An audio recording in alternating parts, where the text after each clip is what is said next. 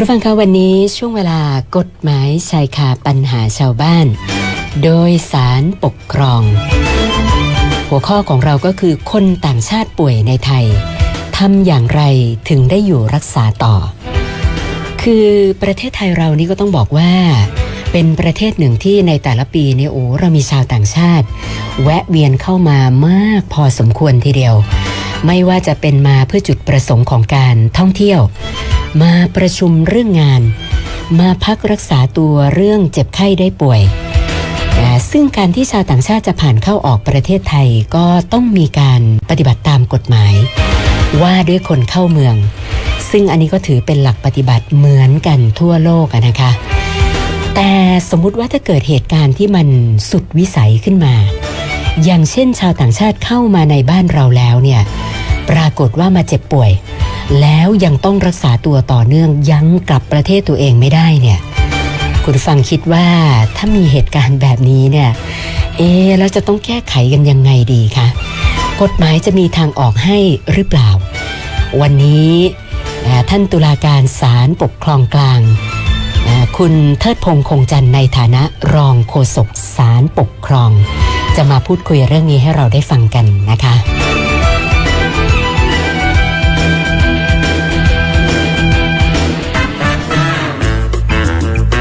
กฎหมายชายคาปัญหาชาวบ้าน โดยสารปกครอง สวัสดีค่ะท่านรองค่ะ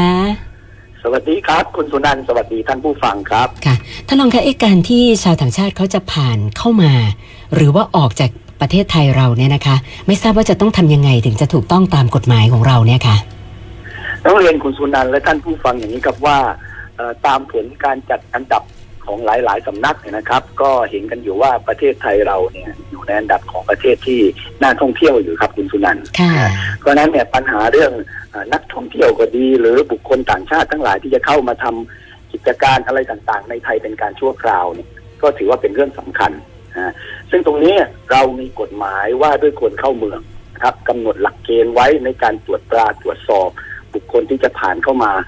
ในประเทศไทยเป็นการชั่วคราวนะฮะซึ่งก็ เหมือนกับแนวปฏิบัติทั้งโลกครับคุณสุนันท์ครับประเทศไหนเขาก็ทำกันนะครับ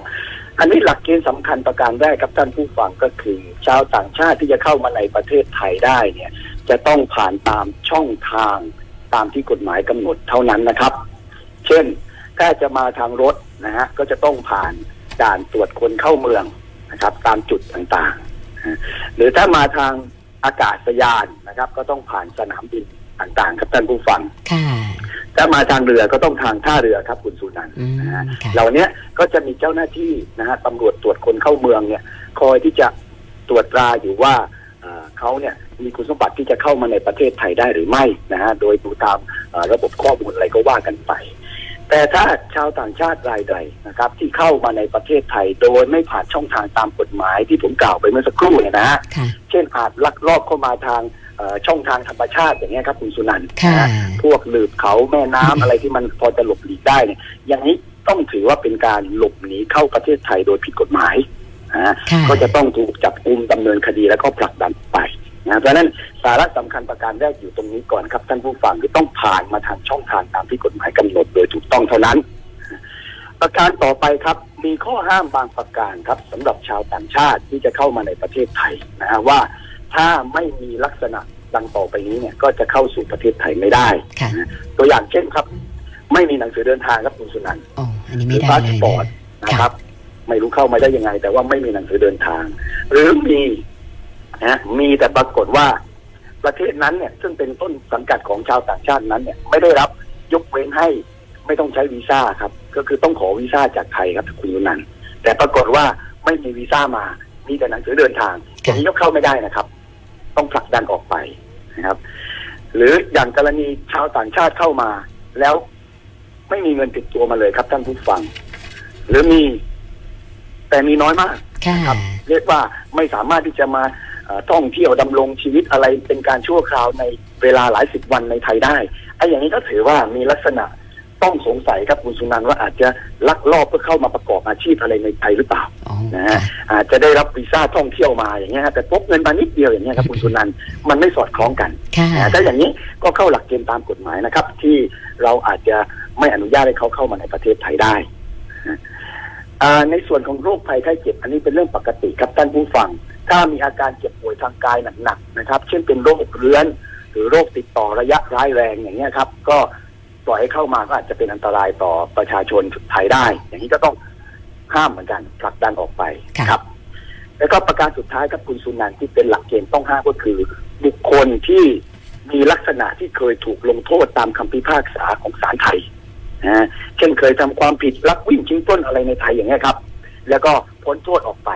แล้วก็ประสงค์จะกลับเข้ามาอีก อันเนี้ยก็อาจจะเข้าลักษณะที่ต้องห้าม เพราะว่าเดี๋ยวจะกลับมากระทำความผิดซ้ำได้ค่ะหรือบางคนครับคุณสุนันท์อาจจะติดแบ็คลิสต์ครับ เช่น มีประวัติเกี่ยวกับเรื่องการก่อการร้ายก่อความไม่สงบนะฮะที่องค์การตำรวจสากลอะไรเขาแจ้งมาอย่างนี้นะครับ หรือเคยถูกในประเทศจากรัฐบาลไทยออกไปแล้วครั้งหนึ่งค่ะพวกเนี้ยก็คือพวกที่มี blacklist blacklist ส่วนตัวอ๋อนะเพราะฉะนั้นถ้าเดินทางเข้ามาในไทยก็ ต้องห้ามนะฮะที่จะไม่ให้เข้ามาในอ่าราชอาณาจักรไทยนะทีนี้อันนี้คือหลักเกณฑ์ทั่วไปของการตรวจตราของคนต่างชาติที่จะเข้ามาในไทย เป็นการชั่วคราวครับคุณสุนันท์ค่ะค่ะ แล้วอย่างถ้าอาจจะเข้ามาท่องเที่ยวมาประชุมนี่มีหลักเกณฑ์อะไรเพิ่มเติมอีกไหมคะท่านรองสำหรับบุคคลที่จะเข้ามาในลักษณะที่คุณสุนันท์ถามเมื่อสักครู่นะครับค่ะต้องถือว่าเป็นการเข้ามาชั่วคราวนะฮะตามกฎหมายก็จะพอจะจำแนกออกได้เป็นสี่ลักษณะครับท่านผู้ฟัง ก็คืออันแรกถ้าเข้ามาเพื่อแข่งกีฬานะครับ ไม่ว่าจะเป็นซีเกมหรือกีฬาชิงแชมป์อะไรก็ตามที่จัดในประเทศไทยเนี่ย อย่างเงี้ยก็จะได้วีซ่าให้อยู่ได้ไม่เกิน30วันครับอ๋อค่ะก็ถือว่าพอเหมาะพอควรครับคุณสุนันท์เพราะว่ากีฬาก็เต็มที่ก็ประมาณนี้แล้วนะฮะค่ะแข่งกันประมาณไม่เกินเดือนหนึ่งนะครับ ประเภทที่สองที่ใช้กันมากก็คือเอ่อวีซ่าท่องเที่ยวนะฮะก็จะได้รับอนุญาตให้อยู่ในไทยได้ไม่เกิน 90 วันนะครับ ประเภทที่สามอันนี้คืออาจจะเข้ามาทำธุระปะปังครับท่านผู้ฟัง เช่น นักธุรกิจอาจจะมาติดต่อธุรกิจในไทยนะฮะหรืออาจจะมีเอ่อข้าราชการของต่างประเทศมาศึกษาดูงานในไทย หรือแม้กระทั่งสื่อมวลชนก็ตามนะครับ อย่างเช่นกรณีตอนอาข่าวน้องๆหมูป่านะครับอ๋อคุณสุนันท์นะฮะค่ะก็จะเห็นได้ว่ามีสื่อต่างประเทศเยอะเลยเข้ามาอยู่ในไทย เพื่อทำข่าวจำนวนมาก อย่างเงี้ยก็สามารถอยู่ในไทยเป็นการชั่วคราว ได้รับวีซ่าได้ไม่เกินหนึ่งปีค่ะ แล้วก็ประเภทสุดท้ายครับท่านผู้ฟังอันนี้นานหน่อย เพราะเป็นลักษณะของการเข้ามาลงทุนทำธุรกิจในประเทศไทยนะฮะอันนี้วีซ่าให้อยู่ได้ไม่เกินสองปีค่ะนะครับหรือถ้าเป็นลักษณะของการเข้ามาลงทุน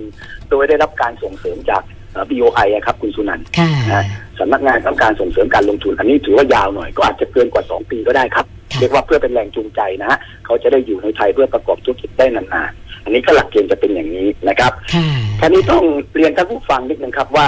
สำหรับบุคคลที่ได้รับอนุญาตให้เข้ามาทำให้ให้เข้ามาในไทยเป็นการชั่วคราวอย่างที่เรียนไปสักครู่เนี่ย เมื่อเข้าไปแล้วก็มีข้อปฏิบัติที่สำคัญสำคัญสองประการด้วยกันครับ อันแรกก็คือหนึ่งถ้าได้รับอนุญาตให้เข้ามาเป็นการชั่วคราว ไม่ว่าจะทำอะไรก็ตามนะฮะห้ามมาประกอบอาชีพในไทยนะครับอ๋อค่ะ ถ้าไม่ใช่พวกที่เป็นวีซ่าให้มาลงทุนนะครับ คุณชุนันท์ค่ะถ้ามาท่องเที่ยวมาแข่งกีฬาอะไรเงี้ยนะฮะค่ะจะมาลักลอบขายของลักลอบอะไรอย่างไม่ได้นะครับถือว่าเป็นการประกอบอาชีพนะฮะ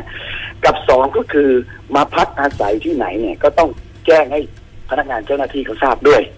นะอย่างเช่นนักท่องเที่ยวที่เขามากับทัวร์ครับคุณสุนันท์ค่ะนะครับ อย่างเงี้ยบริษัททัวร์เขาก็ต้องแจ้งว่าเออเขาพานักท่องเที่ยวมาพักที่โรงแรมนี้โรงแรมนั้นนะฮะอันนี้ก็เพื่อความปลอดภัยครับ ทางพนักงานเจ้าหน้าที่เขาจะได้รู้ว่าเออ อยู่ตรงไหนอะไรยังไง ถ้าเกิดเหตุการณ์ความไม่เรียบร้อยอะไรขึ้นมาเนี่ยเจ้าหน้าที่เขาจะได้ตรวจสอบ หรือเข้าไปช่วยดูแลความปลอดภัยให้ได้อย่างนี้เป็นต้นนะเพราะนี่ก็คือข้อปฏิบัติของชาวต่างชาติที่จะเข้ามาอยู่ในไทยเป็นการชั่วคราวครับ ค่ะ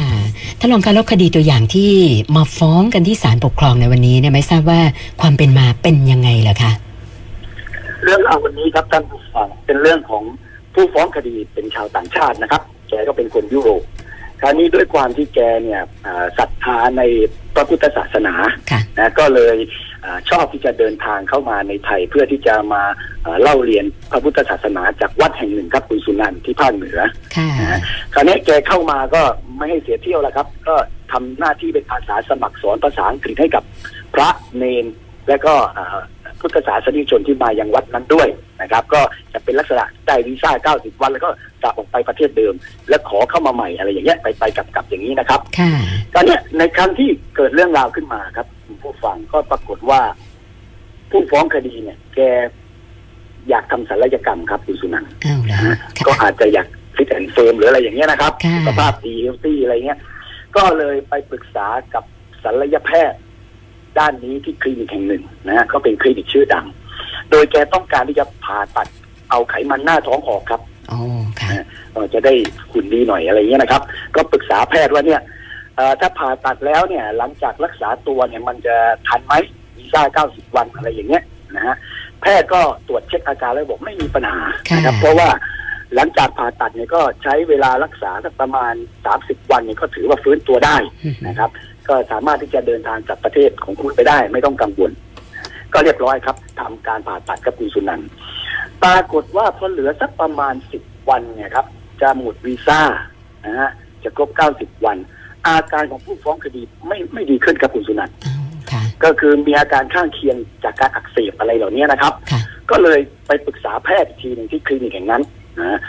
หมอก็บอกว่าอะหลังจากตรวจแล้วนี่ก็มีอาการข้างเคียงจริงๆนะฮะอาจจะต้องรักษาตัวต่อเนื่องอีกสักพักหนึ่งคงคงเดินทางกลับประเทศเลย ไม่ได้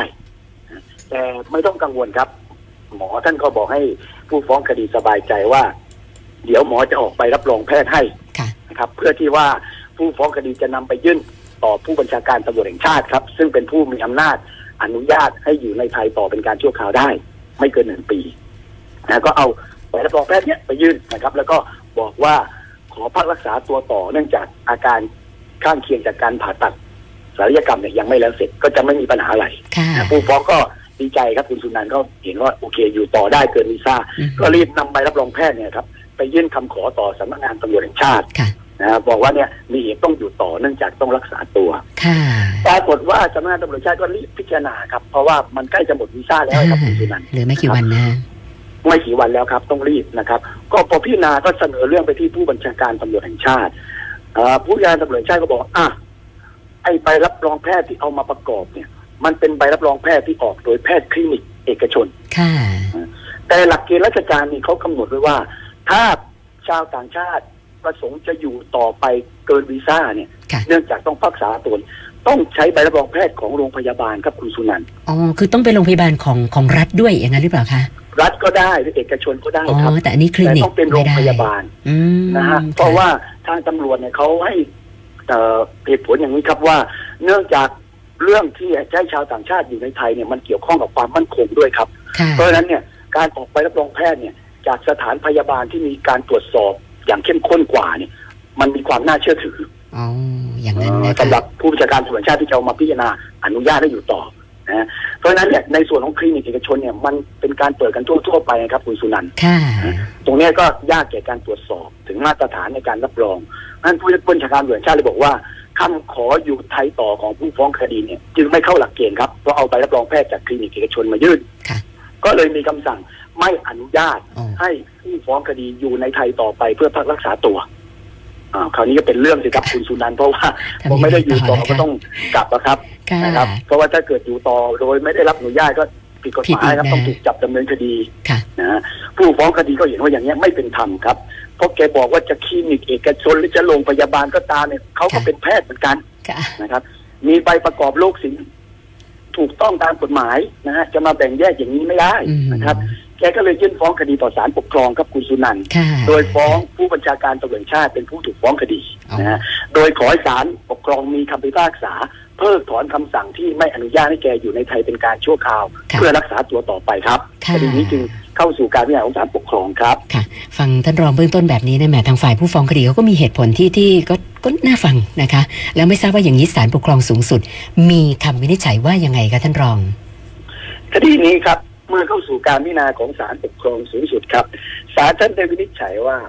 การที่สำนักงานตำรวจแห่งชาตินะครับ ได้วางหลักเกณฑ์ในการพิจารณา กรณีที่ชาวต่างชาติ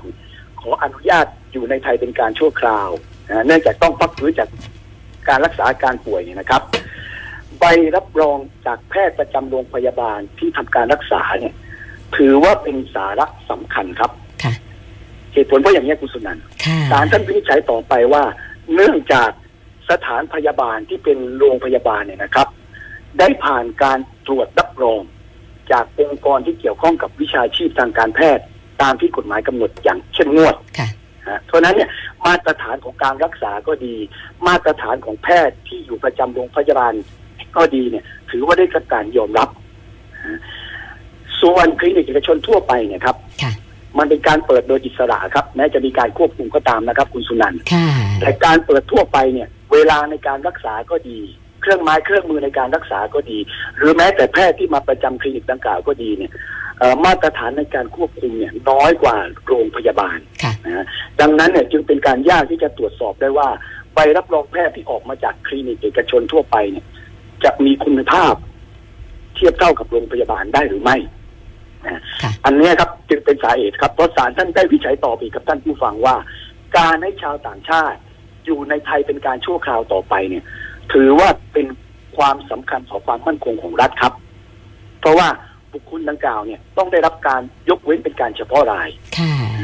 ดังนั้นเนี่ยถ้าใบรับรองแพทย์เนี่ยออกโดยแพทย์ที่เอ่อกระทำการโดยไม่สุจริตค่ะนะหรือร่วมมือกันกับชาวต่างชาติบางราย ในการที่จะเอ่อเอื้อประโยชน์ให้เขาได้อยู่ในไทยต่อครับค่ะนะฮะโดยที่ไม่มีสิทธิตามกฎหมายเนี่ย และเป็นการตรวจสอบได้ยากกว่าโรงพยาบาลเนี่ยอันเนี้ยจะก่อให้เกิดปัญหาแก่ความมั่นคงของรัฐสำหรับเจ้าหน้าที่ตำรวจได้นะฮะดังนั้นเนี่ยศาลปกครองสูงจึงวิจัยว่า การที่สำนักงานตำรวจชาติกำหนดหลักเกณฑ์ให้ชาวต่างชาติต้องนำใบรับรองแพทย์ที่ออกโดยโรงพยาบาลมายื่นประกอบคำขออนุญาต จึงถือว่าชอบด้วยเหตุผลแล้วครับดังนั้นคดีนี้คำสั่งของผู้บัญชาการตำรวจชาติ ซึ่งเป็นผู้ถูกฟ้องคดี ที่ไม่อนุญาตให้ผู้ฟ้องคดี อยู่ในไทยต่อไปเป็นการชั่วคราวเพื่อรักษาตัว เนื่องจากเอาไปรับรองแพทย์จากคลินิกนะฮะมายื่นจึงเป็นคำสั่งไม่อนุญาตที่ชอบด้วยกฎหมายครับ ศาลปกครองสูงสุดจึงพิพากษายกฟ้องเป็นคดีหมายเลขแดงที่ออ่าง 546ทับ2561 ครับ ค่ะสำหรับคดีตัวอย่างของเราในวันนี้เนี่ยท่านรองอยากจะฝากอะไรเพิ่มเติมอีกสักหน่อยไหมคะ ก็ต้องเรียนท่านผู้ฟังนิดนึงครับ ว่าปัจจุบันเป็นโลกที่การเอ่อเดินทางอะไรเนี้ยมันสามารถกระทำได้ด้วยตัวเองแล้วนะครับท่านผู้ฟังไม่จำเป็นต้องผ่านบริษัททัวร์หรืออะไรเหมือนสมัยก่อนนะฮะดังนั้นเนี่ยการเดินทางผ่านเข้าออก แต่ละประเทศเนี่ยก็สามารถทำได้โดยสะดวกขึ้น โดยเฉพาะในไทยก็เช่นกันนะฮะเนื่องจากเราเป็นประเทศที่มีนักท่องเที่ยวนักธุรกิจอะไรเข้ามาติดต่อมาก เพราะฉะนั้นเนี่ยตรงนี้ก็ต้องเข้าใจว่ามาตรการในการตรวจตราของเจ้าหน้าที่ของรัฐนะครับ ในการที่จะให้ใครผ่านเข้ามาได้นี่ก็ต้องกระทำโดยเข้มงวดตามที่กฎหมายกำหนดนะฮะทั้งนี้ก็เพื่อประโยชน์ของคนไทยพวกเราเองนะครับ ที่จะได้มีความมั่นคงปลอดภัยนะฮะในทุกๆเรื่อง อันนี้ก็ขอว่าทำความเข้าใจว่าบางครั้งก็ต้อง เห็นใจเจ้าหน้าที่เขาด้วยนะครับ ว่าเขาต้องตรวจตราเข้มงวดหรืออย่างนี้เพื่อประโยชน์ของทุกคนครับ ค่ะ วันนี้ต้องขอบพระคุณท่านรองโฆษกสารปกครองนะคะ คุณทัดพงษ์คงจันทร์สละเวลามาพูดคุยให้ความรู้กับพวกเรานะคะ ขอบพระคุณมากค่ะท่านรอง ขอบคุณครับ สวัสดีคุณสุนันท์สวัสดีท่านผู้ฟังครับ สวัสดีค่ะ กฎหมายชายคาปัญหาชาวบ้าน โดยสารปกครอง